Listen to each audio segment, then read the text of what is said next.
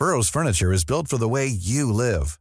From ensuring easy assembly and disassembly to honoring highly requested new colors for their award-winning seating, they always have their customers in mind. Their modular seating is made out of durable materials to last and grow with you. And with Burrow, you always get fast, free shipping.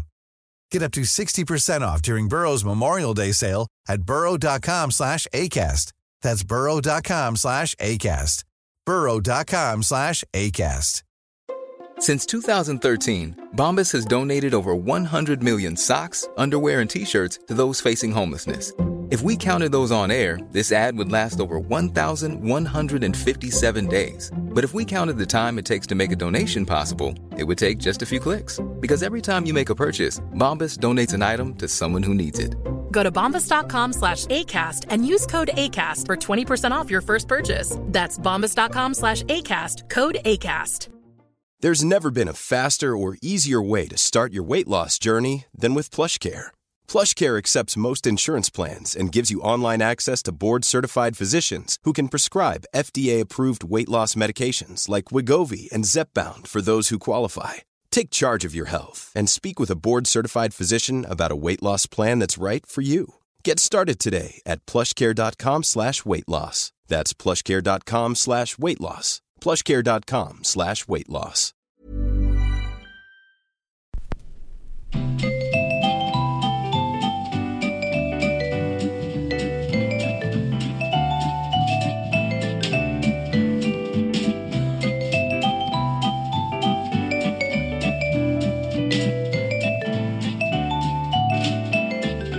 Edvard Bloms smörgåsbord. Hej, jag heter Mats Ryd och sitter här tillsammans med Edvard Blom. Just det. Och i det här avsnittet av podden så kommer vi prata om allt vi kan kring potatis. Men där vi även listar våra fem favoritpotatisrätter.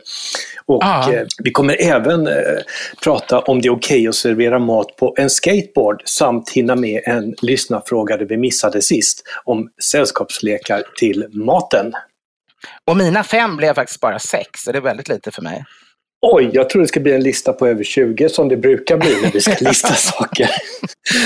Det, det var starkt jobbat. Jag Ja. hade svårt att eh, komma ner till fem potatisrätter. Men då har ändå inte ätit potatis mer än alltså små, små, små smakprover på 20 år av, av hälsoskäl. Så det, eh, det kanske delvis, men å andra sidan så blir det ändå desto mer längtansfullt när man tänker på alla de här rätterna man en gång njöt så storligen av. Oh ja. Men hur har veckan varit sen sist? Vi drog igång med podden i förra veckan och nu är vi tillbaka. Ja, det har inte hänt sådär jättemycket. Uh, jag försökte baka schackrutiga eh, småkakor med barnen. Nej, det var nog nästan en vecka före till och med. Och de blev väldigt goda, men, men jag är så ointelligent, eller i alla fall jag har så dåligt tekniskt seende. Så jag lyckades inte lägga de här stavarna av brun deg och vit deg så det blev ett schackmönster. Det blev istället liksom ett avlångt med massa svart och vitt bredvid varandra istället för att bli ett schackbräde. Det, jag kände mig oerhört oteknisk. Jag kom tillbaks till den här när man sitter och gör, eh, gjorde mönstringsprovet som 18-åringar. Eh, som Ja. 18-åring. Jag fick jättehögt på väldigt många delar som bara var någon form av IQ eller förmåga. Sådär. Men sen var det en som skulle visa det tekniska seendet som vägdes in ganska mycket. Som var olika kartonger som var upp Eh, utvikta och så skulle de fällas ihop och bli kartonger. Och då skulle man kunna gissa vilken platt blir vilken tredimensionell figur. Och det där var jag så fruktansvärt dålig på. Det var ju, var ju bra för jag fick frisedel på kuppen. Men, men, men Det blev inte ingenjörstrupperna. det blev inte ingenjörstrupperna. Det var, det var verkligen miserabelt usel. Det var precis samma. Där fick jag liksom en åter... Jag satt återigen i den där hemska salen i Sundbyberg eh, i, iklädd kalsongerna med en ID-bricka runt, runt halsen och med skrikande eh, elaka sergeanter omkring mig. Liksom, och skulle försöka få det här att funka när jag stod där med den vita degen och den bruna degen och skulle försöka skapa, lägga ihop stavarna så att när man sen skar skulle det bli schackbräden. Och det, det blev det ju inte alls. Ja, jag förstår. Ja, jag, jag lyckades ju, får ju, kanske, vet inte om man ska skryta eller vad man kallar det, men det gick ju väldigt bra på mönstring. Jag blev en så kallad A1, så de skickade mig till Kiruna i 15 månader som jägare. Oh. För att få uppleva mörkret och kylan på riktigt. Intressant, det visste ja. jag inte om att du hade sån bakgrund. Nej, jag hade Nej. ju dessutom ett intyg från, från husläkaren att jag var extremt förkylningsbenägen, så det, det bidrog väl lite grann också. Till med... extremt förkylningsbenägen? Är det en medicinsk term? Jag vet inte, det var vad husläkaren läkaren kunde, kunde med gott samvete skriva. uh, men ja, och sen, sen, fick jag ju, hjälpte det kanske lite att jag bröt ihop av EEG, att de fick av, EKG, att de fick avbryta EKG. För jag tyckte det var så läskigt så jag fick ett litet sammanbrott med de här stora plåtgrejerna på den tiden. Idag är det ju bara små plåster man sätter på. Då var det så stora magnetiska plåtprylar de liksom tryckte på ens bröst och på ens armar med massa gelé av något slag. Och, och, och jag tyckte det kändes som de drog ström genom hela kroppen och fick panik och började skrika. det, jag kanske det hade varit... där. Det hade varit väldigt bra content till din YouTube-kanal när det mönstrade. ja, det hade varit, som är extremt bra. Sen torkade ingen av den där jävla gelén. Det var ingen som tänkte på det. Så jag gick omkring med den jävla slemmet på mig som skulle varit för EKG. Det blev liksom klar hela dagen. Och man gick där och skämdes. Det var nog pinsamt att gå i kalsonger en hel dag. Det var så fruktansvärt förnedrande. Men det här ska ju handla om ja. potatis. Det ska inte handla ja. om mönstring. Ja. Fast man äter ju mycket potatis i det militära.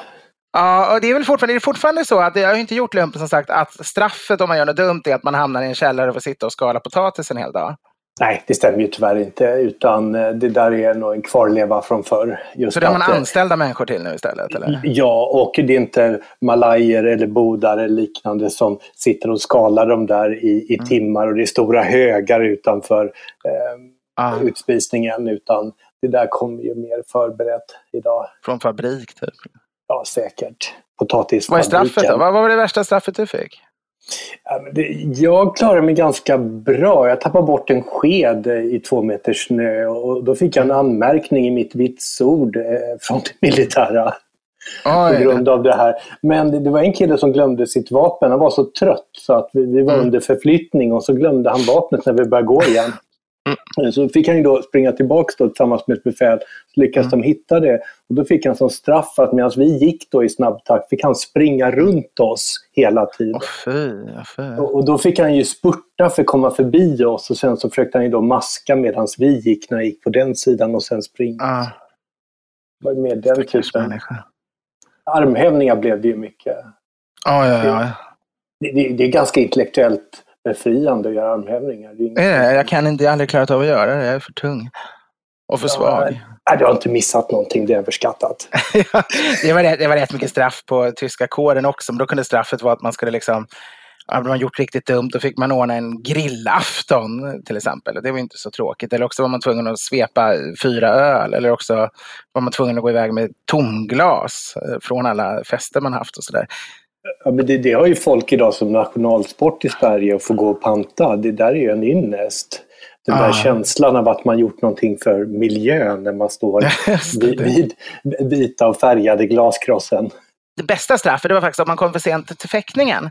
Om man kom mer än en kvart för sent till, det var ju fäktning varje vardag, varje morgon, eh, menstrualfäktning då, träning. Och hade man då missat att det kom en kvart för sent eller inte alls, då fick man en dattler. En dattler var att man var tvungen att gå upp på morgonen och gå upp på ett högt utsiktsberg bredvid, bredvid staden som tog ungefär en dryg timme att gå till. Och där var man tvungen att invänta solens uppgång. Man var tvungen att vara så tidig.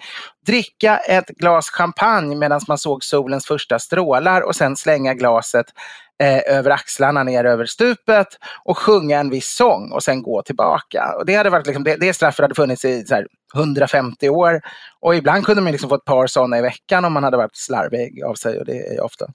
Det låter ju inte så hemskt, men däremot om man behöver göra det var och varannan dag kan det bli lite påfrestande en gång är underbart. Alltså en gång i månaden när det är vackert väder är helt fantastiskt. Säkert om man är, det är roligt, härligt att göra det själv och det är fin social gemenskap att göra det ihop med ett par stycken om man har varit flera som klantat sig och missat fäktningen. Men om det då blir straff och så hinner man inte göra det under en vecka, då läggs det på en ny nästa vecka och så står man plötsligt med fyra dattlar och måste göra det varje dag en vecka. Och det råkar vara mulet och regnigt och mörkt och jäkligt och man går upp för leriga stigar upp för berget. Då, champagnen blir utspädd av vatten, regnvatten. Då är det inte alls lika charmigt. Men, men oftast är det jättecharmigt. Ja, det låter ju nästan som en gökotta. Ja, men det påminner om gökotan, det är rätt ja. Men det är inte det vi ska prata om idag, utan vi ska prata om knölar. Ja, det här är det stora knölavsnittet. Det, det kommer bli så mycket potatis och det är liksom verkligen bukfylla. Ja, och när vi pratade om att vi skulle prata om potatis så sa du nej, jag kan ju ingenting om potatis och, och, och sen har det visat sig att så inte var fallet. Nej, jag kan ju hur mycket som helst om potatis. När jag satte mig ner så slår det mig att vad jag än har talat om och hållit föredrag om vad det gäller svensk mathistoria, så har jag alltid, eller sprithistoria, har jag alltid kommit in på potatis på något vis. Så när jag började söka på potatis i mina egna liksom, olika texter och, och liksom plocka från olika håll så blev det ju hur mycket potatis som helst. Var ska vi börja någonstans? Ska vi börja med inka-indianerna eller ska vi ja, börja i tänkte... Sverige? Eller? Nej, men ta lite kort inka-indianerna du. Var, var liksom uppkom denna lilla knöl? Ja, det, det är ju från Anderna, högt upp i Anderna så kommer ju potatisen och det, den har ju mm. fortfarande en särställning där i, i matlagningen. Det, det, var ju Francis Malman, eh, argentinska kocken, som kom till Paris de hade ett toppmöte för alla kockar och hade med sig flera hundra kilo potatis som han la ut på borden och chockade alla. Men, men han anser att det var nationalsjälen eh, sydamerikanska och blir hyllad som, som eh, årets nykomling kock och liknande. Men i alla fall. Vilket, vilket århundrade talar vi nu? Talar vi nutid nu eller? Ja, nu, nu pratar vi nutid. Jag skulle ja. bara eh, förstärka det här att potatisen fortfarande har en väldigt stark ställning i, i Sydamerika. Mm. Eh, men eh, det, är då tiotusentals och sen så var det ju spanska erövrarna på 1600-talet som tog den till Europa. Papan mm. som den hette från början blev eh, pata och patata och potato och så vidare. Potato, potato. Mm pantofflor som man säger i Skåne, fast det betyder tofflor också.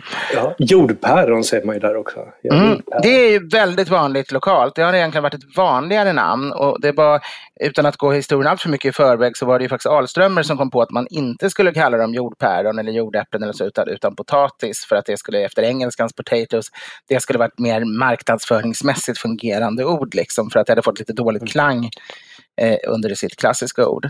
Men det är inte han som var först med potatis eh, i Sverige, Nej, eller hur? Nej, det var det inte.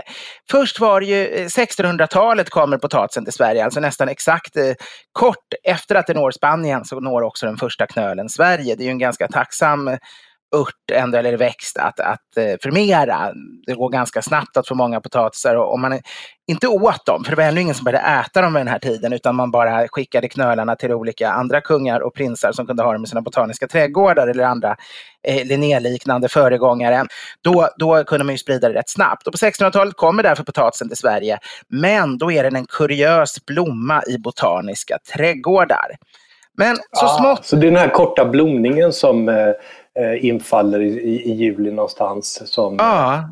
Så det var och att man tycker man det är märkligt. Hela, hela märkligt. Jag, inte kanske att det var en vacker blomma, men att det var en märklig växt. Liksom, att, man, man, att den blommar och sen är det lite blast och sen, sen måste man ta upp den här knölen för att, helst för att den ska klara sig. Den mår inte så bra av att ligga i året och sen sprider den sig och man kan dela den och sådär. Så det, det var väl en intressant växt.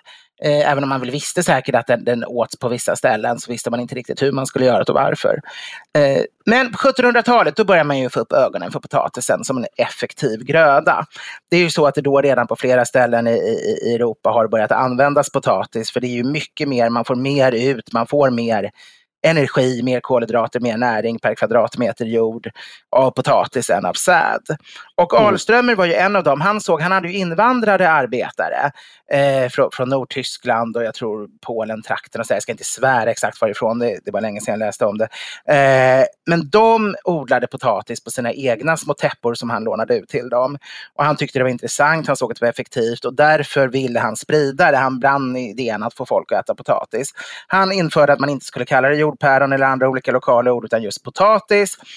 Och han fick myndigheterna att haka på och gå in för att ha kampanjer för nu ska det ätas mer potatis. Men allvarligt talat, alltså Ahlström i all ära, han ska hedras eh, för det, men hans insatser gjorde ganska lite nytta. Det var inte så att folk började äta potatis i någon större effekt på grund av det. Okej, okay, så varken... Vem skulle du säga då ska ha den största äran? Är det Olaus Rudbeck som tog in den? Nej, eh, inte Olaus Rudbeck. Eh, för att det, den hade ju kommit in vem som ens tagit in den. Att den, vem som råkade ha den i Botaniska trädgården första gången. Eh, det visste jag faktiskt inte att det var Rudbeck, men det låter troligt. Ja. Det är i Uppsala då, antar jag. Eh, eller? Exakt i den Botaniska trädgården i Uppsala. Just det. 1655. Och, 1655, det är väldigt tidigt. Men i alla fall, det som betydde rätt mycket, det var faktiskt att vi hamnade i krig. Att det var krig i Pommern, svenska Pommern 1757 till 62. Och där nere åt man mycket potatis. Så soldaterna som återvände därifrån, de hade vant sig med att äta potatis. Och eh, i och med att de började odla lite potatis så behövde de inte blanda bark i brödet när det var missväxt och problemtider. För potatisen hade ju både den fördelen att den var effektivare än säd men också att det var lite olika. Om det var missväxt med säd kunde ändå potatisen klara sig och tvärtom. Så det blev att inte ha, man kunde ha äggen i två olika korgar dessutom. Och det här gav en viss uppsving, men det är fortfarande ganska liten. För fortfarande var ju folk väldigt rädda.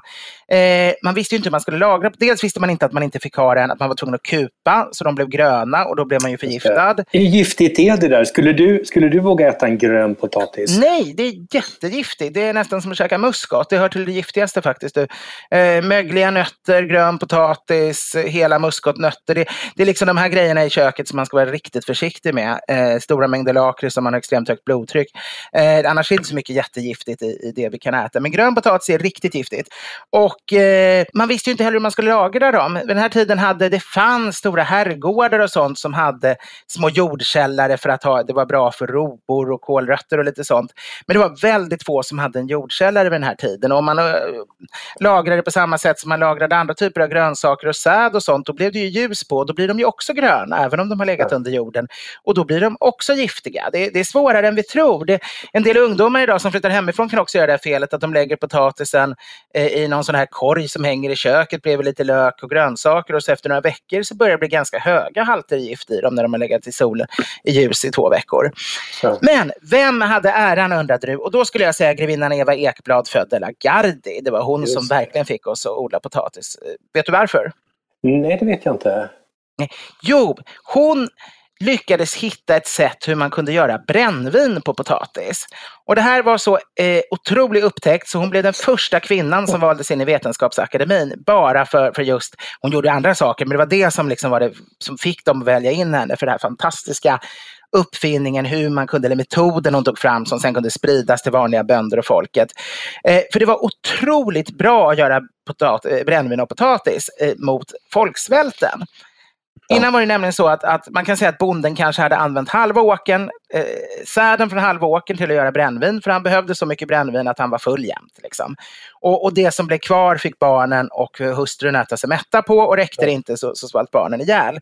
Men med potatis så behövde han bara en tredjedel så mycket av åken för att få ihop nog mycket brännvin för att bli full. Potatis är ah. effektivt som mat, men det är ännu mer effektivt som brännvin. Det är mycket, mycket mer effektivt än att göra sädesbrännvin. Så det är egentligen konstigt att vi idag har så mycket att vi gör Absolut och sånt på, på säd. För det är mycket effektivare att göra potatis och göra brännvinet på. Folk började alltså göra potatis, odla potatis för att få mer åker över till annat, men för brännvinsodlingen. Men blev det missväxt då åt man naturligtvis potatisen också. Och, och, där började det, det som gör att ändå potatisen sprids över hela Sverige. Och man måste ju tänka då att det här är en tid som man börjar varje morgon med ett, eh, en hutt med brännvin. Och, och, så, slu, och så slutar det inte där. Nej, man börjar ju med, med gökasupen för att om man hör göken innan man hunnit ta brännvinet då blir man ju gökaskiten och det, det vill man ju inte bli. Det innebär en svår diarré som kan hålla i sig dagar. Det vet ju alla hur det är att få den. Ja, sen tog man ju, sen tog man ju eh, sängfösaren. På den tiden var det ett begrepp på någonting man tog för att fösas ur sängen. Inte som det blivit senare att det är något för att fösa ner i sängen. Utan man tog sängfö efter göka. Supen tog man en sängfösare och sen klev man upp och åt frukost och drack morgonsup. Och sen kom de andra av, av, av dagens supar som hade olika namn som dragnaglar och, och allt vad de hette. Fiskasupen och ostsupen och alla möjliga. Och det kan man väl säga också när man ser Bellman. Han nämner ju inte att han äter potatis någon gång. Enda gången han nämner potatis det är att vad den var rar, säger han om en potatis som potäten som jag i mig drog. Eller i mig drar. Eh, han, han, han, och det betyder alltså att det inte var en, väldigt ofta skojar Bellman om det. Det är alltså inte en potatis ja. som den är, utan det är ett potatisbrännvin. Det är en sup. När han talar om att han drar i sig en potatis så är det naturligtvis en, en, en då jäst och bränd potatis i flytande form. Men fortfarande under det sena 1700-talet när potatisen ändå har spritts då så är potatis något som man faktiskt odlar snarare i, som trädgårdsväxt eh, i köksträdgården bland roor och kål och andra grönsaker och ärtor. Det är kring år 1800 som, som det här har slagit igenom så pass mycket att man för första gången någonsin använder åkrarna till något annat än säd. Och då tar man en del av åkern och börjar använda potatis. Alltså så det är så storskaligt. Och det är då potatisen tar över som basföda. Innan har det varit bröd och gröt som varit den totala basfödan. Eh, på 1700-talet hade det kommit upp till 90 procent av näringsintaget var, var, var, olika typer av spannmål. Men ja. nu blir alltså potatisen tar över och blir den stora delen och det gör ju mycket för folkhälsan. Vi har ju Esaias Tegnérs klassiska när han fick eh, uppdrag av kungen och ta reda på varför det började bli överbefolkat i Sverige eh, och varför folk inte dog längre utan det blev så mycket folk. Och, och det var ett problem eller som man skulle lösa? Det var ju både positivt och negativt men det var helt klart någonting som krävde sin lösning. Det var ju fantastiskt att, att dödligheten gått ner så kraftigt men samtidigt krävde det naturligtvis jättemycket insatser för, för att det, det skulle fungera och, och, sköta om det hela. Och då kom man fram till att det var freden, vaccinet och potäterna. Eh, jag skulle säga att han missade en sak, nämligen transporterna. För mycket av svälten förr i tiden berodde på, och beror än idag nere i u-länder och Afrika och så, eh, beror på att man har mat visserligen på vissa ställen men man kunde inte transportera. Blev det missväxt i en by så var det för långt nästan till nästa, eller åtminstone var det för långt till nästa landskap för att man skulle kunna få skicka mat från ställen där det inte var missväxt till ställen där det var missväxt. Men 1800-talet, ja, då börjar alla odla potatis i sina åkrar. Alla bygger en jordkällare och vet att det ska förvaras mörkt, frostfritt och kallt eller svalt. Jag, jag trodde ju att jordkällare var någonting som i princip funnits med från medeltiden, men det är alltså 1800-tal. De allra första riktigt stora gårdar hade jordkällare redan på 1400-talet, så den uppfinns, eller vad man ska säga, redan under medeltiden. Men, men mängden kolrötter eller rovor som du hade i ett vanligt hushåll var, var minimal. Du behövde ett stort sädesmagasin för, för din säd som ja. var huvudsakliga födan. Och, och, du behövde en visthusbod där du hängde skinkor och korvar och, och där du hade sal, insaltad fisk i tunnor. Men, men en jordkällare hade du inte riktigt behovet för utan då, då fanns det små enklare lösningar. Att man grävde en grop och klädde med lite mossa och så la man ner rovorna eller potatisen där och täckte med lite. lite. Och, och det var, men potatis var lite känsligare än rovor och, och kålrötter för, för frost så, så de gick inte lika bra och ta det här viset. Utan det är först på 1800-talet när potatisen slår igenom stort, det är då alla bygger, bygger jordkällare. Och det blir någonting som varenda minsta liten eh... Gyllene guldåldern för jordkällare. Ja men absolut, absolut. Ja. Idag är jordkällare väldigt populära. Det är många som bygger idag bara för det är så romantiskt. Det är ganska komplicerat. Man ska helst koka stenarna sådär i stora eh, jättekastruller för att de ska vara helt bakteriefria och liknande innan man börjar bygga med dem. Jag eh, träffade en kille en gång som berättade hur han hade gjort. Vi ska inte gå in på jordkällare för det kan bli ett helt avsnitt. Vi har en väldigt stor jordkällare som består av en gammal del som är då med, med sten och sen så en modern del som är byggd på den och förlängt hela jordkällaren. Okay. Och jag har jätteproblem med den moderna delen i betong och mm. det funkar jättebra med den inre delen som är då byggd för kanske 100 år sedan. Min, min gamla uppe i Dalarna rasade ihop för en 75 år sedan till och med, så den, den är ännu mer problematisk. Men vi skulle kunna ha ett jordkällar och förvaringsavsnitt. Det, skulle kunna... det stora jordkällaravsnittet, hur många lyssnare tror du? För den ungefär Hur länge har de inte längtat efter detta avsnitt? okay. Skål förresten. Jag, jag sitter... ja, skål, vad dricker du? Just det, jag har faktiskt två glas framför mig. Ett innehåller eh, hemgjord pastis, eller vad man ska säga. Det är en ren stjärnanis. Oftast är det rätt mycket lakrits och sånt i de andra. Men det här är bara stjärnanisextrakt jag har gjort. Stjärnanis som fått ut i brännvin och så dricker jag det med, med is och vatten. Eh, väldigt gott. Eh, inte, inget socker, inget annat, utan, utan bara en ganska blir betydligt bäskare då naturligtvis när det bara är stjärnanis, men ändå typiska sådana här lakritstoner. Ja, och väldigt läskande, aptitretande. Sen har jag faktiskt bredvid mig, för jag tog ett halvt glas av varje för jag kunde inte bestämma mig, har jag ett glas immande iskall eh, torr Riesling. Och jag får inte säga vilken sort det är. Det här det, det, det är din Aida. Jag har ingen aning vilket det är. Jag får inte säga. Jag vet bara att det är lagmässigt förbjudet. Får jag säga att det är din egen Riesling? Du får säga att jag har en egen Riesling i alla fall. Ja, det, det får till och med jag göra. En ja. Riesling Trocken, Edvard Blom Riesling Trocken. Men, men jag får inte säga om jag skulle råka dricka en sån. Det vore väldigt förbjudet. Eh, ännu mindre får jag säga om det skulle vara gott. Jag vet inte, det är det vi alltid undrar här. Får jag säga om jag tycker mitt eget vin är äckligt? Det är väldigt konstigt att jag skulle ha ett eget vin som är äckligt, men jag undrar, är det tillåtet att göra negativ reklam eller får man inte nämna smaken alls? Det, det... Vad ni än gör, köp inte mitt vin. Det kanske man får säga. Man får åtminstone ja. säga köp inte vin alls. Vin är farligt. Ja, jag förbjuder er att köpa mitt vin. Gå inte till Systembolaget och gör en beställning. Precis. Ajabaja. Särskilt inte om ni inte fyllt 20 år. Jag drack Riesling igår. Vi, vi drack till, um, gjorde en klassisk mull fritt. Mm. Eller ja, med, grädde så det blir en mullmarriär med äh, fritten. Det är gudomligt gott. Mm. Och sen så en kall rising. Ant, antingen går man ju på det knastertorra hållet. En muscadet ah. eller en sancerre eller en mm. polyfemé eller någon knastertorr mm. Eh, torr chablis. Eller så kan man då gå på rislinghållet. Man vill ju fortfarande mm. ha en mm. torr risling med mycket syra och bryta igenom fettet i pommes fritesen. Och sen kan man ju välja, det finns ju hundratals belgiska starka klosteröler och trappister som funkar oh, fantastiskt ja. även till, till, till, till målfritt. Ja. Men det beror lite grann på. Har man haft, har man haft vitt vin i själva mullen som det är, då, då måste man veta lite vad man gör när man kombinerar. För det är inte alltid öl, vinsås och öl gifter sig. Nej, jag hade i en hel flaska vitt igår. Men är det starkt och sött tycker jag det funkar. Men själv dricker jag en Hofbrauer och drömmer om eh, Oktoberfesten.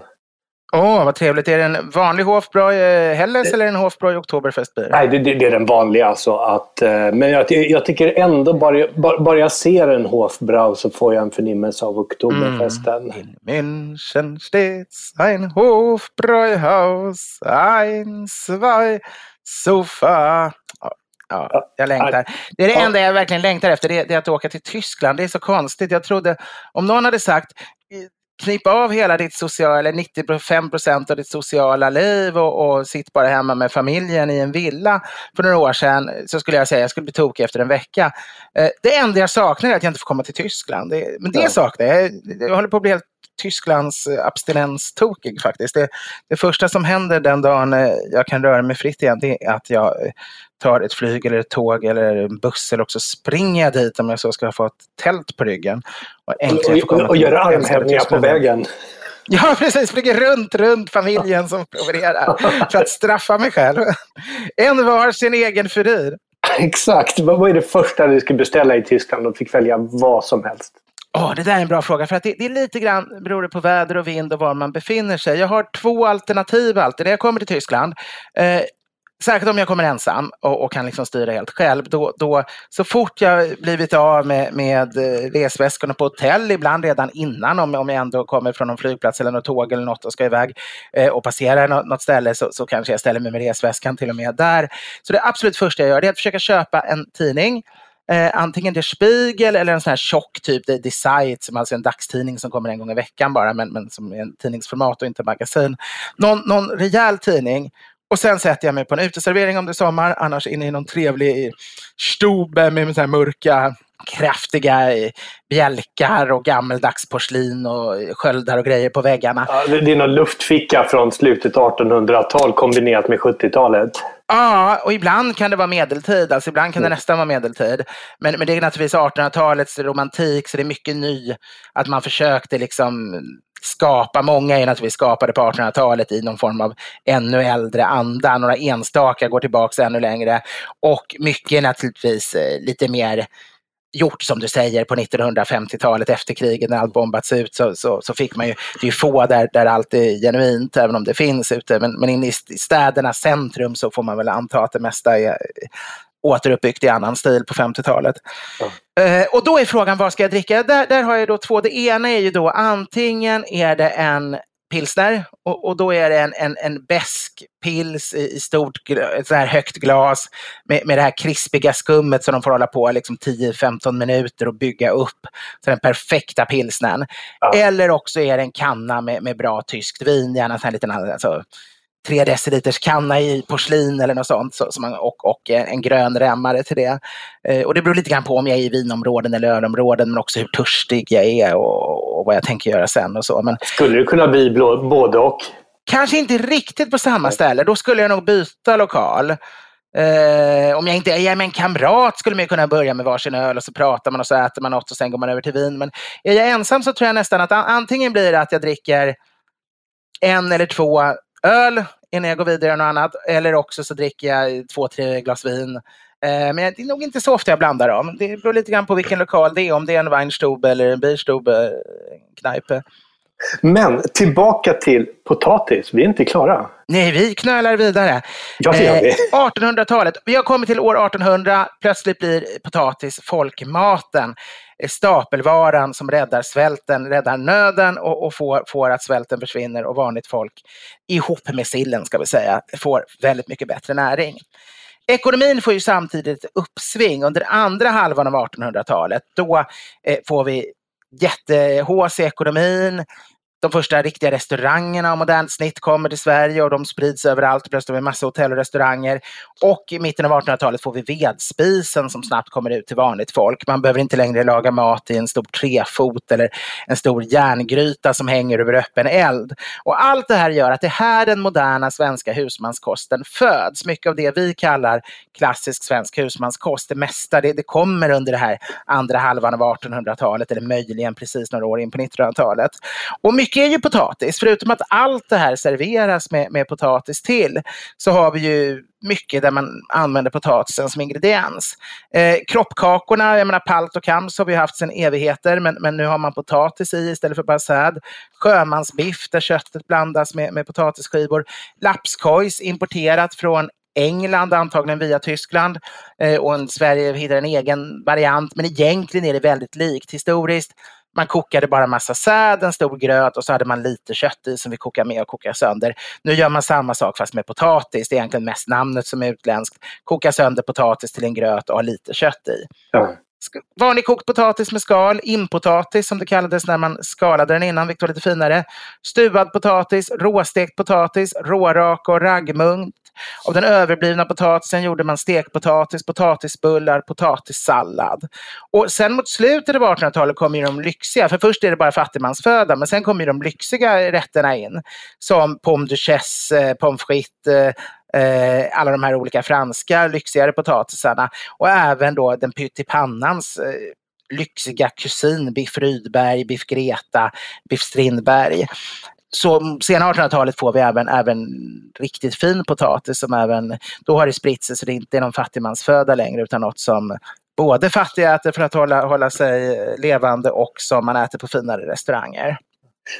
pommes fritesen där är intressant. Den, eh, det, det, finns, ju, finns ju inte ett enda svar på hur den skapades men eh, en historia som dyker upp överallt det är ju från Belgien och floden Möse. Jag kan ju inte uttala det här säkert. Och de åt väldigt mycket friterad fisk på 1600-talet. Då säger man att den frös och så kunde de inte fiska så hade de ingenting att fritera och så slängde de i potatis istället. Mm. Men det man måste förstå att på 1600-talet var det inte några stora bakpotatisar man odlade utan det var ju ganska små knölar. Ah. Det där har man ju förädlat fram till dagens stora potäter som man gör pommes av. Så man behövde inte hacka dem så mycket eller strimla dem så mycket? Nej, de, de, de, tog säkert inte exakt ut som de gör idag. Mm. Och, och, men det finns mängder med historier hur de är uppkomna i Frankrike och andra länder. Mm. Och eh, just, just att de heter French fries på engelska, det, det är ju då att eh, andra världskriget så var det amerikaner som upptäckte de här och eh, mm. eh, var i Belgien och, och där pratar man ju franska i stora delar. Och, tog med sig det här som french fries. Men det är ju det amerikanska engelska, jag menar, brittiska ja. engelska heter det ju chips. Exakt, det är väldigt noga. Till England kom det ju tidigt. Eh, fish and chipsen blev ju den stora liksom, stapelfödan i England. Eh, Medan vi fick nöja oss med då salt sill och kokt potatis med skal så, så fick engelsmännen då den här fantastiska eh, fisk i kraftig liksom, smet, ett frityrsmet som sen får koka i, i fett och de här tjocka breda potatisarna som man, när man bara skär en potatis i fyra strimlor ungefär så, som, som frityrkokas. Och det är tydligen, eh, läste jag någonstans ganska nyligen, att det var eh, eh, via judiska invandrare som, som fish and chipsen kom till okay. England. Att för, första fish and chips-bodarna var, var, var, judar som, som hade kommit och fått med sig det. Som, där hade de en mattradition att man friterade fisk och sen kompletterades det även med att man friterade potatis. Ja. Jag har försökt hitta det första stället som eh, serverade pommes frites i Sverige. Och det äldsta är Skansen 1944. Ja. Eh, Men andra ställen som var tidiga, Nick and Tony på Hornsgatan, kiosken på Eriksdal, eh, Bergsgatan vid eh, spårvagnen 8ans ändhållplats var tidiga och Chicos bar på David Bagares gata. Men, men, men sen dök det upp då ett av mina favoritställen i Stockholm. Det är Ja. som att gå in i en luftficka från 70-talet. Och det är ju Ah. Cassi. Eh, På Narvavägen. åh, underbart. Åh, vad härligt. Åh, vad härligt. Ja, det var ju Ufito som startade Cassi, en fransman, 1954 och hans barn driver ju vidare här och det här är originalinredning från Ufito. Fitosu, eh, Fitosy, så ska det uttalas. Fitosy. Det var ett av de många ställen där jag satt och skrev min, min bok i full blom. Som fortfarande finns som ljudbok, den är väl slutsåld nu. Men det, det handlar ju mycket om mina egna minnen och tankar och sådär. Då, ville jag- då satt jag och skrev på olika verser Och, och Cassie var perfekt sånt ställe där, där man liksom kunde sitta en hel dag, ta in en kanna vin. Och, först åt man lunch, sen åt man middag. Ja. Och har man inte ätit på Cassi så måste man gå dit. De har ju brickservering fortfarande.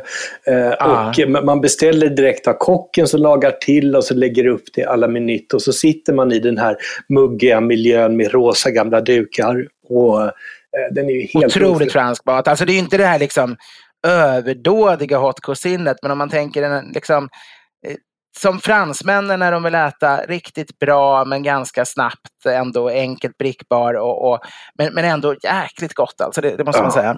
Och de var ju otroligt ambitiösa Cassi. Eh, förr i tiden så köpte de in hela och halva djur och så styckade de dem själva. Och sen Ah. förkokade de sina pommes i nötfettet innan de friterade dem med Ah. olja. Och de hade en heltidsanställd person som bara arbetade med pommes fritesen. Oj, vad intressant. Ja, det, det, Det vinner ju väldigt mycket på om man använder animaliskt fett och, och, och kokar i. Ankflott är ju en klassiker att göra, göra pommes frites i också. Ja, AG kör ju i nötfett eh, om man vill uppleva det, det, det. det är fantastiskt. Sen får man också säga, det här är jätteintressant, för där är den moderna liksom, födelsen av pommes frites i Sverige. Du sa 1940... Fyra Skansen var det tidigaste jag 44. hittade. Ja. Sen är jag helt övertygad om att, att det fanns, med tanke på alla franska kockar vi hade i eh, ändå Sverige redan det sena 1800-talet och att man hade alla de här franska eh, pomrätterna så tror jag pommes de terre frites också dök upp. Jag är helt övertygad om att man friterade en och annan potatis re, redan betydligt tidigare. Men, men det har Mm. inte liksom blivit den stora grejen som har satt sig i historien. Men det är någonting jag borde forska vidare på. Försöka leta i gamla, ga, gamla restaurangmenyarkiv och sånt. Återkom gärna om jag hittar något, något än. How would you like to look five years younger? In a clinical study, people that had volume added with Juvederm Voluma XC in the cheeks perceived themselves as looking five years younger at six months after treatment. Look younger, feel like you. Add volume for lift and contour in the cheeks with Juvederm Voluma XC. Reverse signs of aging by adding volume to smooth laugh lines with Juvederm Volure XC. For important safety information and to find a licensed specialist, visit juvederm.com. That's J U V E D E R M.com. Not for people with severe allergic reactions, allergies to lidocaine, or the proteins used in Juvederm. Common side effects include injection site redness, swelling, pain, tenderness, firmness, lumps, bumps, bruising, discoloration, or itching. There's a risk of unintentional injection into a blood vessel, which can cause vision abnormalities, blindness, stroke, temporary scabs, or scarring. Talk to a licensed specialist to find out if it's right for you. Burrow is a furniture company known for timeless design and thoughtful construction and free shipping, and that extends to their outdoor collection. Their outdoor furniture is built to withstand the elements, featuring rust-proof stainless steel hardware, weather-ready teak, and quick-dry foam cushions. For Memorial Day, get 15% off your Burrow purchase at burrow.com slash ACAST and up to 25% off outdoor. That's up to 25% off outdoor furniture at burrow.com slash ACAST. Hey, it's Paige DeSorbo from Giggly Squad. High quality fashion without the price tag. Say hello to Quince. I'm snagging high-end essentials like cozy cashmere sweaters, sleek leather jackets, fine jewelry, and so much more. With Quince being 50 to 80% less than similar brands. And they partner with factories that prioritize safe, ethical, and responsible manufacturing. I love that. Luxury quality within reach. Go to quince.com slash style to get free shipping and 365 day returns on your next order. Quince.com slash style. Men jag är otroligt nyfiken på din lista på endast sex potatisrätter. Ja, vi börjar närma oss, men jag är inte helt klar med historien ännu. Eh, jag tänkte raggmunken skulle jag kunna ta, det har jag talat om i radio redan, eh, det skulle man kunna tala om i timmar, bara den. Men en kort fråga, vet du vad som skiljer raggmunk och råraka egentligen? Eh, har man inte tillsatt ägg till raggmunken? Ah, den moderna varianten eh, kan man säga, då är, är helt enkelt så att raggmunken är utan potatissmet, bara riven potatis, medan då råraka, nej tvärtom, råraka är, är utan, potat, utan pannkakssmet medan raggmunk är med. Men historiskt så stämmer inte det, utan historiskt var det faktiskt formen. Eh, man hade ju munkpannor på den tiden, var väldigt vanligt. Sådana här pannor där det är liksom djup som små skålar, som en plättlagg, men det är skålar varje. Och, och de gjorde man ju runda då. Raggmunken var helt enkelt potatis, riven potatis, men det blev som runda bollar. Och sen tyckte folk väl det var jobbigt att ha speciella munkpannor och det blev allt vanligare att man bara stekte det i vanlig stekpanna och då blev det rårakan istället.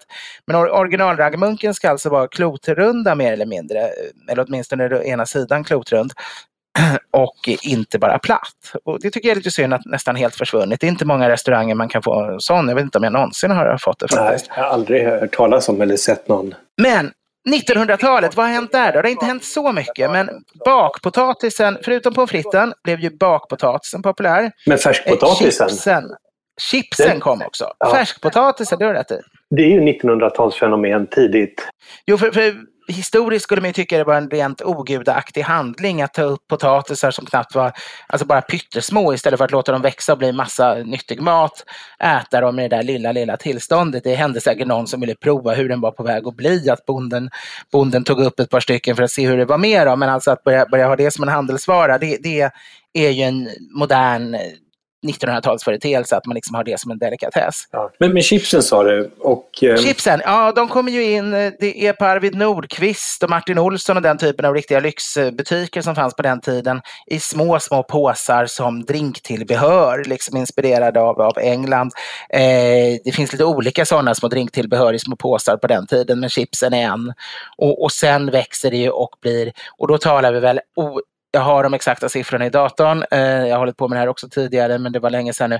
Jag tror att vi talar tidigt 50-tal, men jag ska inte svära. Det kan ha varit redan före kriget, möjligen de allra första dök upp.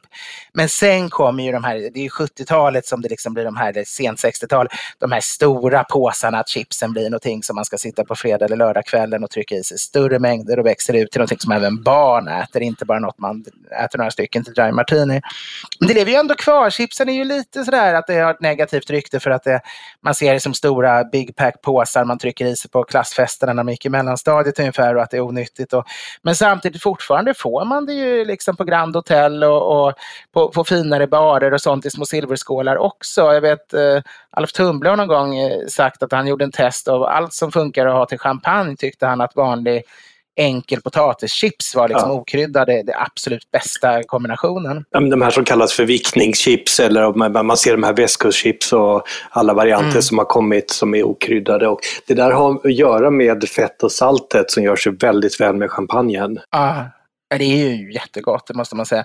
Man ska inte, det, det är synd att vissa, många potatisrätter, det är faktiskt ganska genomgående har fått en lite oförtjänt dålig klang. Kanske inte just färskpotatis, men, men både pommes frites och, och chips. Och det finns väldigt mycket lågkvalitetsvarianter av, av dem just för att potatis är en billig eh, råvara och därför får det lätt en, en lite dålig klang. Ja, och sen är de här restaurangpommes fritesen är ju inte roliga. De innehåller 80% potatis, resten är smakämnen och ämnen som ska ah. skapa konsistens och liknande. Det finns ju ingen originalsmak av potatis restaurangchips där, jag vill säga pommes frites, men däremot så är de ju, hela belöningssystemet kickar ju igång. Jag är ju väldigt ah. förtjust i pommes frites, det måste jag ju säga. Ah, verkligen. Det, det, det, men det är ju så att man får skämmas nästan som man, när man säger det. Ja, det är enorm skillnad på riktigt bra pommes frites som krögare mm. gör själva och de som är köpta mm. frysta. Och de kan vara så olika. Jag älskar de här engelska som är stora, svampiga, in, inte alls någon yta men väldigt mycket fett. Ja, och så dränka dem i, i vinäger. Oh. Ja, precis. Det, det måste jag ha vinäger på. Oh. Maltvinäger. Och sen stor och så bitter öl till. Mm, det är otroligt gott. Samtidigt den absoluta motsatsen, fortfarande i alla fall, jag antar att det har ändrats också, men, men eh, fortfarande på 90-talets början och, och dessförinnan i, i Tjeckoslovakien och sedermera Tjeckien, eh, så, så då hade det inte kommit, det fanns ingen djupfrys, det fanns ingen fryskedja med frysbåtbilar som kom med djupfrys pommes frites av låg kvalitet som man bara värmde. Utan då var det ju var en, fanns det pommes frites på menyn var det alltid självfriterad av ja. potatis. Och där körde de istället tvärt emot. Jag, det var för länge sedan jag var i Tjeckien för att kunna ställa. Jag var en snabb sväng faktiskt för ett år sedan i affärer, men, men då blev det inte av att äta pommes frites.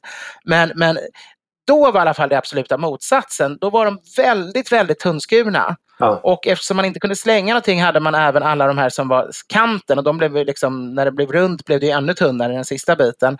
Och, och friterat snarare så att det nästan var som chips. Just alltså, det, nästan pompin som... heter de väl, de här riktigt tunna. Precis, fast de här kom ju varma och nyfriterade då. Aha, eh, så någonstans, och det tycker jag också är väldigt gott. Så, så det är nästan, ja pommes frites kan vara fantastisk i alla, alla sina former och varianter.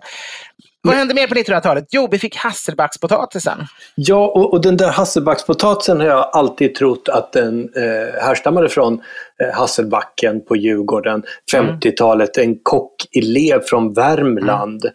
Men ja. eh, jag vill läsa på lite mer där och hitta historia från början av 1900-talet och, och någonstans mitten där just när man haft på ströbröd och skurit potatisen. Mm. Men jag tror den exakta formen och precis som man skär igenom och tillagar den, det mm kommer från Hasselbacken.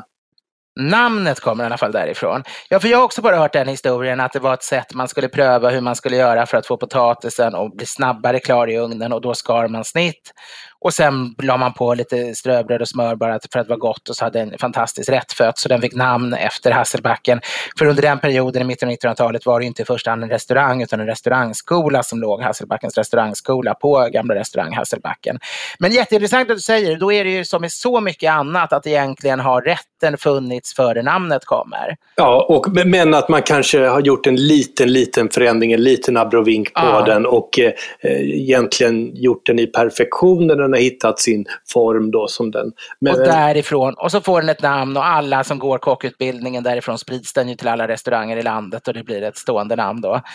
Eh, det är jätteintressant för det är ju nästan alltid så. Jag menar, det är som Janssons frestelse som ju fanns som ansjovisgratäng innan. Smörgåstårta som hette bridgetårta eller, eller alla möjliga olika namn innan den till slut hette smörgåstårta. Eh, många, många sådana här är ju att det, har uppkommit liknande rätter, både den och olika varianter på massa olika ställen under en lång period. Och sen någon gång så, så, så får den sitt namn och sin historia och så tror man att det där det börjar. Men letar man i, i tryckta källor så hittar man att det har ju funnits och innan det trycks har det ju funnits ännu mer. Det väldigt sällan en kock uppfinner någonting helt från, från grunden utan ofta är det ju väldigt många människor inblandade ja. och väldigt mycket tid innan en rätt liksom är klar. Ja, men det är som religionen det, det, den kommer inte färdigpaketerad utan det, det, där har ju förekommits av olika gestalter och figurer och berättelser som har inkorporer, inkorporerats i den. Jo men så är det ju absolut. Det, Uh, inom kristendomen ser vi det ju som att det är den helige andes verkan i historien så att man redan i så att säga, de enklaste medicinmannaritualer i, i bland halvapor så tänker man sig att det finns någon form av, av, av ändå gudskontakt i det hela, att det finns någon form av sanning i det hela och sen kommer liksom monoteismen, är ett stort framsteg och, och sen går det vidare och man tar upp olika andra eh, kulturers bästa egentligen erfarenheter vad det gäller det andliga planet och tar in deras myter och så och sen, sen når man mer och mer sanning i sitt förhållande till Gud. Det är ju en rent kristen syn då. Sen kan man ju, ser man det religionsvetenskapligt kan man ju se det som att det snarare är, jag vet inte hur de ser det, det är mindre intressant kanske. Men, men... Och precis så är hasselbackspotatisen skapad. Ja, precis! Vad hände då 1954? Eh, men 54 då öppnade ju Cassi och var det inte då Hasselbacken potatisen skapades? Allting hände nästan samtidigt men då kommer dessutom pulvermoset ut ah. till, till, eh, konsument. Eh, det är inte så många som vet, för på engelska Wikipedia, i alla fall för några år sedan, stod det bara om så här, någon kanadensisk variant på 60-talet. Men det första pulvermoset är faktiskt svenskt. Det är eh, försvaret som hade hört om att amerikanska försvaret hade jobbat att försöka torka eh, potatis och eh, ber Ekström att experimentera med det. Och de får fram någonting som inte bara är möjligt i krig, i nödsituationer, utan faktiskt ett pulver som går att blanda med hett vatten och lite en klick smör och är tillräckligt gott för att många ska tycka att det kan man äta som några gånger i veckan som tillbehör till mat. Eh, och sen har det spridits över hela Sverige, över hela världen. Eh, Medan gräddpulver och äggpulver och sånt som var populärt på 50-talet för att det ansågs modernt och var så enkelt och eh, ingen skulle ju mer laga mat, alla skulle ut i yrkeslivet och mat var något förlegat, allt skulle bli pulver och piller. Allt sånt där har ju försvunnit. Det, det finns ju kvar på sämre restauranger och, och, sånt och färdig mat men det är ju inte många som har så här pulvergrejer hemma. Men just mm. potatismospulver, det är väl inte så stort som på 70-talet när jag var liten och man, det var det enda potatismos man någonsin fick musik. Men, men det är ganska stort fortfarande tror jag. Jag tror ganska många har pulvermos, tror du inte det? Ja, jag tror det fortfarande existerar. Mm. Jag skulle nog aldrig själv komma på tanken att köpa ett pulvermos idag men eh, det finns nog där ute på hyllorna och har en viss omsättning.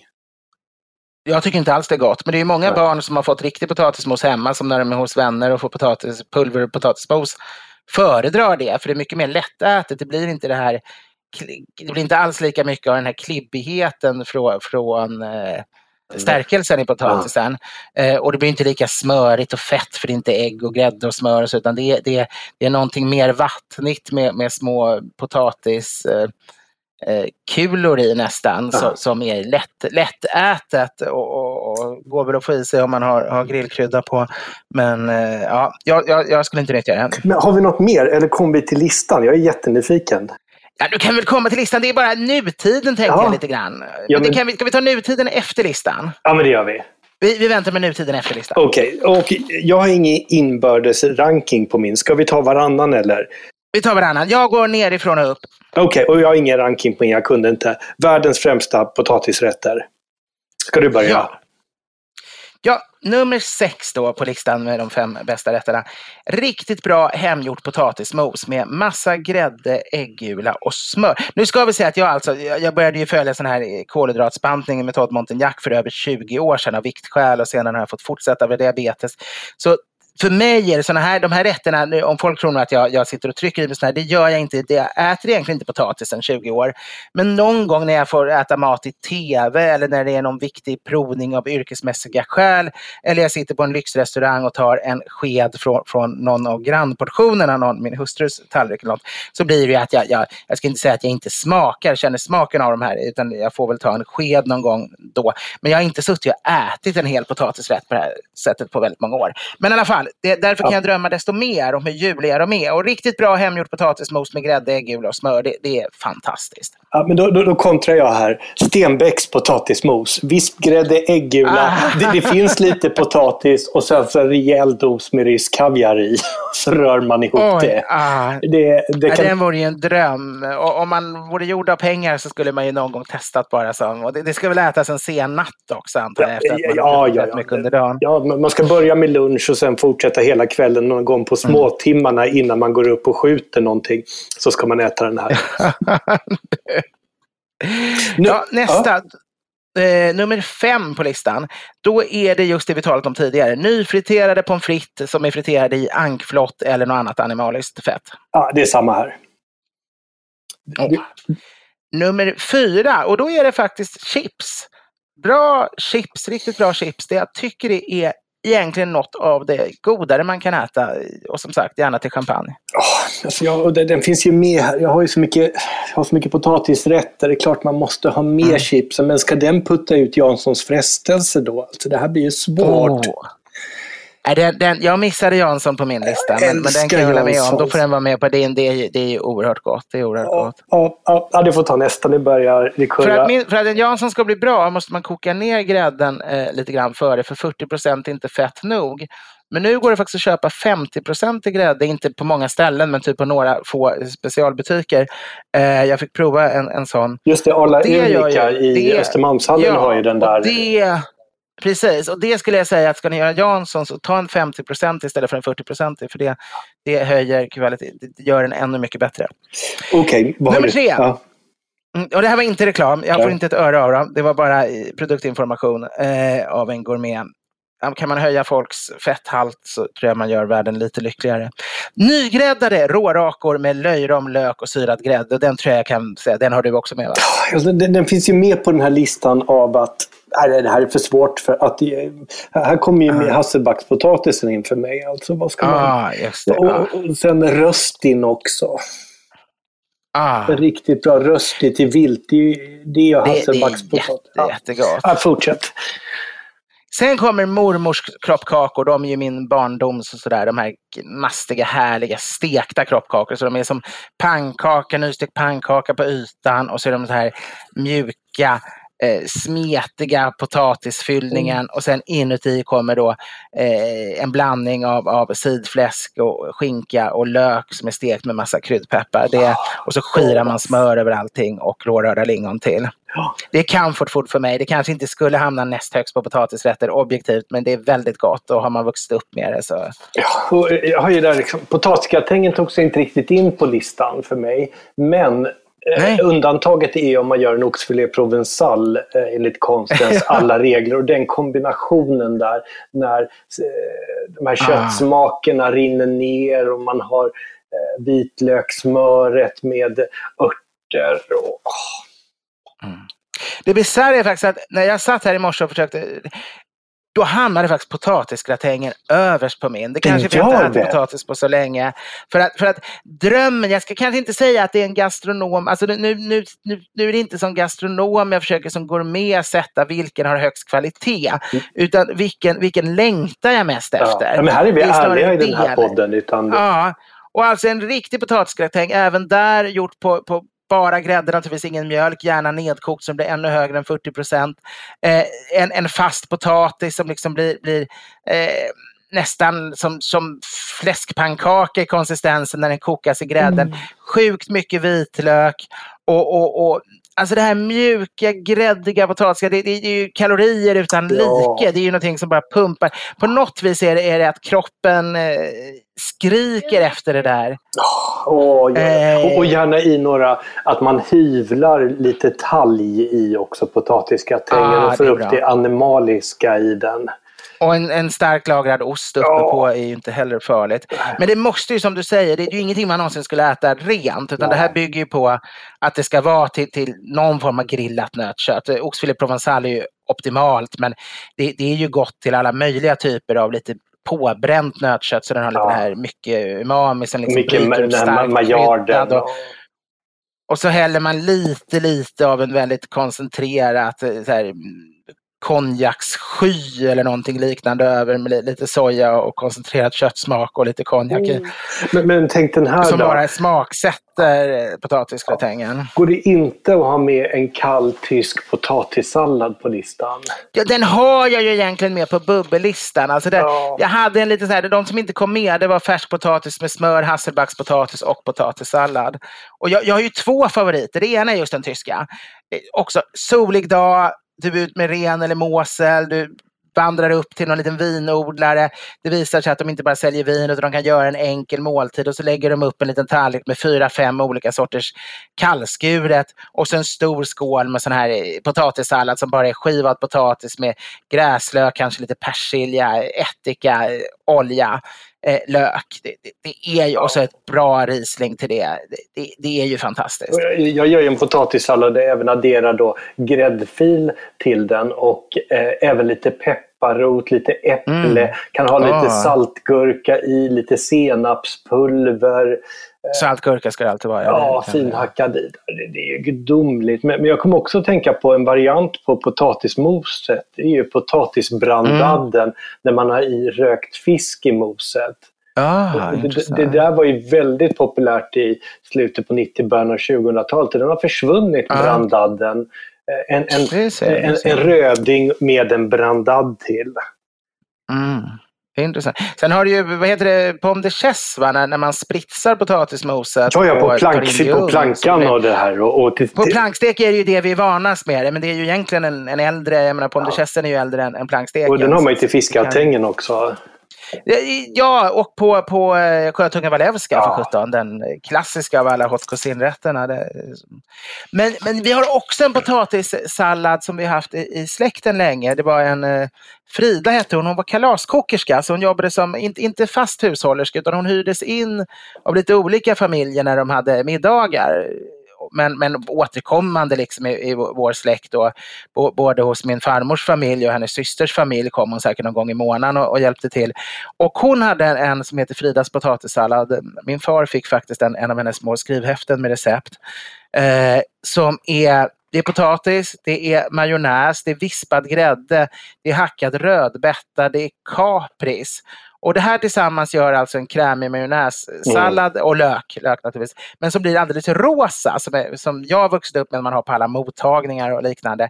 Och helt klart är, är intressantare än alla ja. andra majonnäspotatissallader. Och, och, det där, ja, ja, och den där klicken majonnäs är viktig också om man har gräddfilen och man får upp ja. fetthalten lite ja. ytterligare. Och, och så gott. Och kapris ska man ju klart ha i en eh, bra potatissallad. Ja, Kapris gör väldigt Och det finns den här italienska torkade kaprisen i salt. Den är ju fantastisk. Ja, ja just det, just det. Men Edvard, tiden rinner ju på något fruktansvärt fort. Om man... Ja, det gör det. Och, vi hade ju massor med lyssnadsfrågor om påfyllnadsetikett, ja. mat på skateboardar och vi hade... Eh, vi, vi, har ju ja. den här med spel och, och vi får tyvärr ta det i nästa avsnitt istället. Kan vi inte ta en lyssnarfråga? Jo, men en Fast allra först, 80-talet, ja. nutid. Vad har hänt idag? På 80-talet spåddes ju, alltså det minns jag i alla fall, du är något yngre än mig va? Men, men på 80-talet sa ju alla att ingen kommer äta potatis. Potatisen är en död produkt. För, för hela generationer av ungdomar, de skulle aldrig i livet ha ställt sig och skalat potatis. Och på den tiden var de jordiga och knöggliga. Det gick liksom inte att, man var tvungen att borsta dem jättelänge eller skala dem. De gick inte bara att skölja och koka. Eh, och det tog 20 minuter fast man kunde göra pasta på 7 minuter. Det var helt, helt ute. Ja. Men sen har ju potatisen kommit igen. Inte kanske som den här att man äter i sju dagar i veckan och man äter halva tallriken i täckt med potatis. Men eh, Enligt årets potatisrapport som jag hittade på nätet så, så är det tydligen så att ändå 98 procent av svenskarna köper hem och tillagar potatis någon gång. Ja. Och 30 procent äter potatis varje vecka.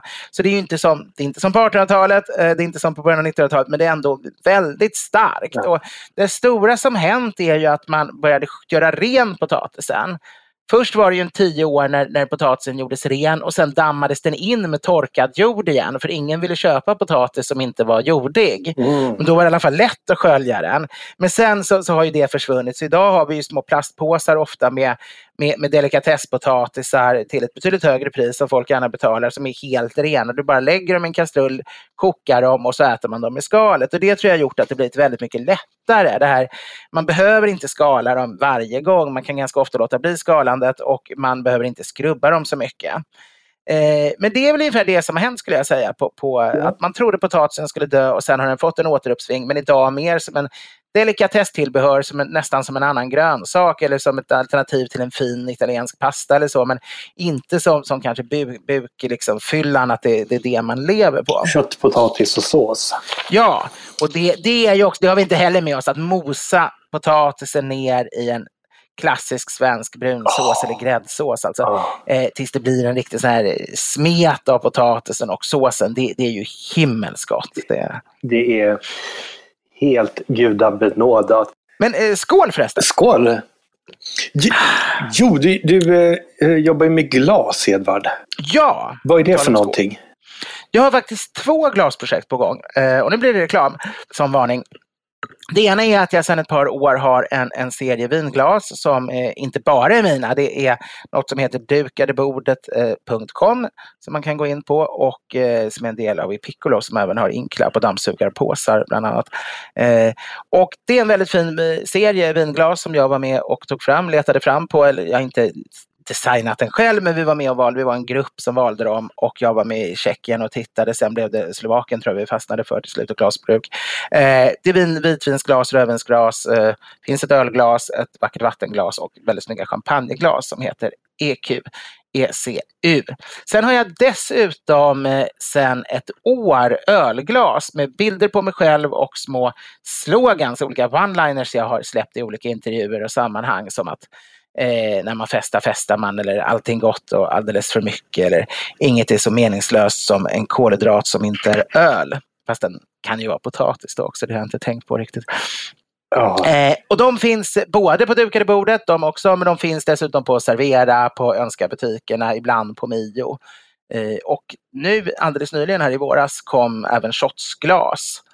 Eh, jag ska inte säga snapsglas, man kan dricka snaps i dem, men jag skulle kalla dem shotsglas för det är den formen på dem eh, som funkar till all sprit med samma eh, föredrag, samma bilder på mig och samma eh, ja, att, jag är inte så bra ja. på att göra reklam för mig själv. Jag tycker det är lite svårt att göra reklam för sig själv. Men ja. folk tycker om dem, jag tycker eh, snygga och, och, ni får jättegärna köpa de här om ni har lust. Om man vill stödja en... Men inte genom mig, då får ni ja. göra det genom affärerna. Om man vill stödja en Edvard i karantän så kan man göra det med ett vackert vinglas eller ett ölglas. Ja. Ska vi ta den här lyssnarfrågan? Det blir ett långt avsnitt idag, men så, ja, så är det när man pratar knölar. Mm. Och det, mm. hej Mats och Edvard, brukar ni ha ett spel eller lekar som aktivitet under en middagsbjudning eller liknande där gästerna är inblandade? I så fall, vilka lekar eller spel och vad har det för fördelar att erbjuda detta? Någon specifik lekspel som alltid går hem med vänlig hälsning Love. Ja, det här är ju väldigt intressant för det här är väldigt klassiskt. Om man, om man tar en klassisk middag eh, så innebär den ju först en entrédrink, sen innebär det att man har en ganska lång middag med, med kanske tre rätter eller fler. Eh, och därefter är inte en middag slut. Enligt etiketten får man faktiskt inte, om man inte har ett speciellt skäl, bryta upp direkt efter middagen. Utan till en middagsbjudning tillhör det som kallas kor med ett finare eh, ord. Och det är alltså den samkväm som följer på middagen och som ska, ska hålla på ett par timmar i alla fall historiskt har det då, idag kanske det är väldigt ofta är att man bara sitter och gaggar och dricker vin kring ett bord. Men historiskt har det innehållit väldigt mycket annat. Det har varit musicerande vid pianot, små sällskapslekar av olika slag, rimlekar, eh, spel och liknande. Så det här är traditionellt. En riktig middag ska faktiskt ha någon form av av sån här aktivitet efteråt kan jag tycka. Men vi har blivit väldigt mycket sämre på det och det känns ofta, det blir ganska mycket motstånd om du börjar få till någon form av sällskapslek eller liknande. Man får nog tyvärr räkna med att folk kommer kanske börja protestera och stöna och, och ska vi göra det här och kan vi inte bara sitta ner i fåtöljen. Eh, själv är jag ganska dålig på det också. Eh, någon gång har jag väl haft in någon inhyrd eller någon som, som har framfört någon form av klassiskt stycke och sjungit eller liknande och även vänner som mer spontant gör det. Och det förekommer att vi gjort lekar och liknande.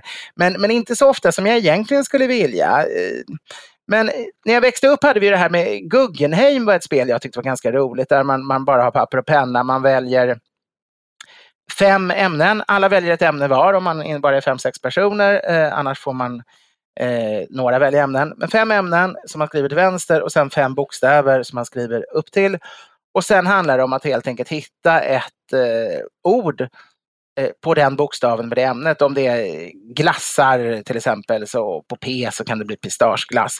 Eh, eller... På N så blir det nogger. Ja. Eh, om det är temat krulliga tjockisar så kan det bli eh, Edvard Blom på E då till exempel. Eller bara på B, Blom, Edvard. Lite hur man väljer reglerna blir. Och det där tycker jag är ganska kul för sen får man poäng då om man är ensam om det får man fem poäng. Om man är fem personer, är man fyra med samma blir det, blir det tre och så går det ner. Och har alla samma får man bara ett poäng.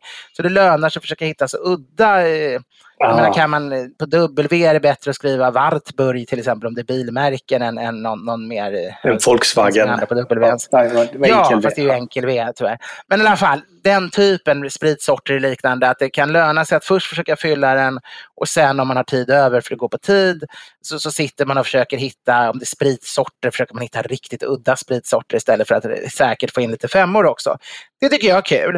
Uh, en gång hade jag faktiskt en teateruppsättning att folk fick göra små teater på en större fest, att alla fick vara i grupper och eh, göra regelrätta små teaterdiversemang enligt olika teman och det blev väldigt lyckat, lyckat och roligt faktiskt. Men det kräver ju rätt mycket av gästerna då. Utomhus är det lätt, krocket och boll och liknande, det brukar inte ens folk klaga på. Och det är också en tradition av de här alla sällskapslekar man hade historiskt. I Bondesverige hade man ju alltid olika typer av lekar. Eh, det har kommit ut en ny bok som heter Fröjdelekar som just handlar om Bondesveriges lekar på 1600-talet som jag kan rekommendera också. Um, snottra eller 20 frågor är också en sån här, man, man alltså har ett verb, snottra, och så ska man säga snottrar man på det och det viset eller det och så ska man med frågor då komma fram till eh, vilket ord personen tänker på. Problemet är att allt det här, det är lite som att gunga, det var från början ett nöje för de vuxna. All typ av sådana här lekar har, har, blivit så djupt förknippat med att någonting som barnfamiljer gör för att det liksom är roligt att göra ihop med barnen. Så att, så att många vuxna är lite obekväma att göra den här typen av lekar. Rimlekar var ju jättevanligt fortfarande när, när farmor var liten. Så vet jag att de hade olika såna här rimlekar som, som först kom nerifrån Frankrike och så, och sen kom upp under 1700-talet och fortfarande förkrigstid och mellankrigstid, eh, i alla fall förkrigstid var vanliga liksom i högre ståndsmiljöer så där att man, man satt och, och gjorde olika. Och, och, det är roligt, men, men som sagt jag tycker problemet ofta är att folk blir lite för eh, tycker det är lite larvigt. Ja, jag förstår. Ja. Nej, jag, jag har ett favoritspel som, som vi brukar eh, spela som heter När då, då när man ska placera olika datum ah. efter en tidslinje och man lär sig spelet på oh, 30 okay. sekunder.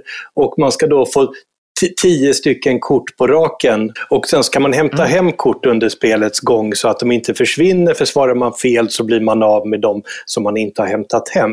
Och det här ja. då spelar vi mycket och min en ingift i Johannas familj, han tog alla tio på sin första runda så vi har gått upp till 20 nu. Oj, och, och det där kan ta upp till två timmar men det går att spela väldigt snabbt också på en halvtimme. Men Edvard, vi måste tyvärr sluta nu. Vi har gjort ett wagnerianskt... Ja, en, en allra, allra sista eh, råd. Jag hittade på ett eget sällskapsspel när jag var ung. Eh, vi var på en övernattningslägenhet där det inte fanns så mycket att leka med. Vi hade alkohol och vi hade en gammalt ex av Nordisk familjebok. Och då kom jag på den fantastiska leken som går ut på att en person får, är, är den som går fram till uppslagsboken. Han väljer en beskrivning oh. och så läser han en ganska lång beskrivning. De andra ska gissa vilket uppslagsordet är. Lyckas de behöver han bara ta en stor klunk alkohol och sen gå och sätta sig och det blir den som gissat rätt som får ställa sig. Misslyckas man så, så måste alla andra ta en stor klunk alkohol och så får han ta ett nytt ämne. Och Det här är otroligt roligt för det, det är så knäppa galna saker när man läser 1800-talets beskrivningar och dessutom blir man till slut fasansfullt berusad om man håller på flera timmar med det här. Så du har liksom dryckesspelets lek men också den intellektuella historieforskningens eh, del i det hela. Eh, och eh, då tackar vi för idag. Det har varit jätteroligt. Vi har fler frågor och, och, annat. Men potatisar tar för mycket plats. Det är bara att inse. Man orkar inte så mycket annat om man äter ja. potatis. Uppmaningen är, var vuxen, gunga, spela spel och ät chips. Skriv in till podden edvardblom.se med frågor och stöd oss gärna på Patreon. Vi kommer fortsätta att läsa upp namnen på alla som går in och stödjer oss och även ni som inte har fått era namn upplästa. Vi hörs nästa... Ha en underbar vecka! Ha det bra! Hej då!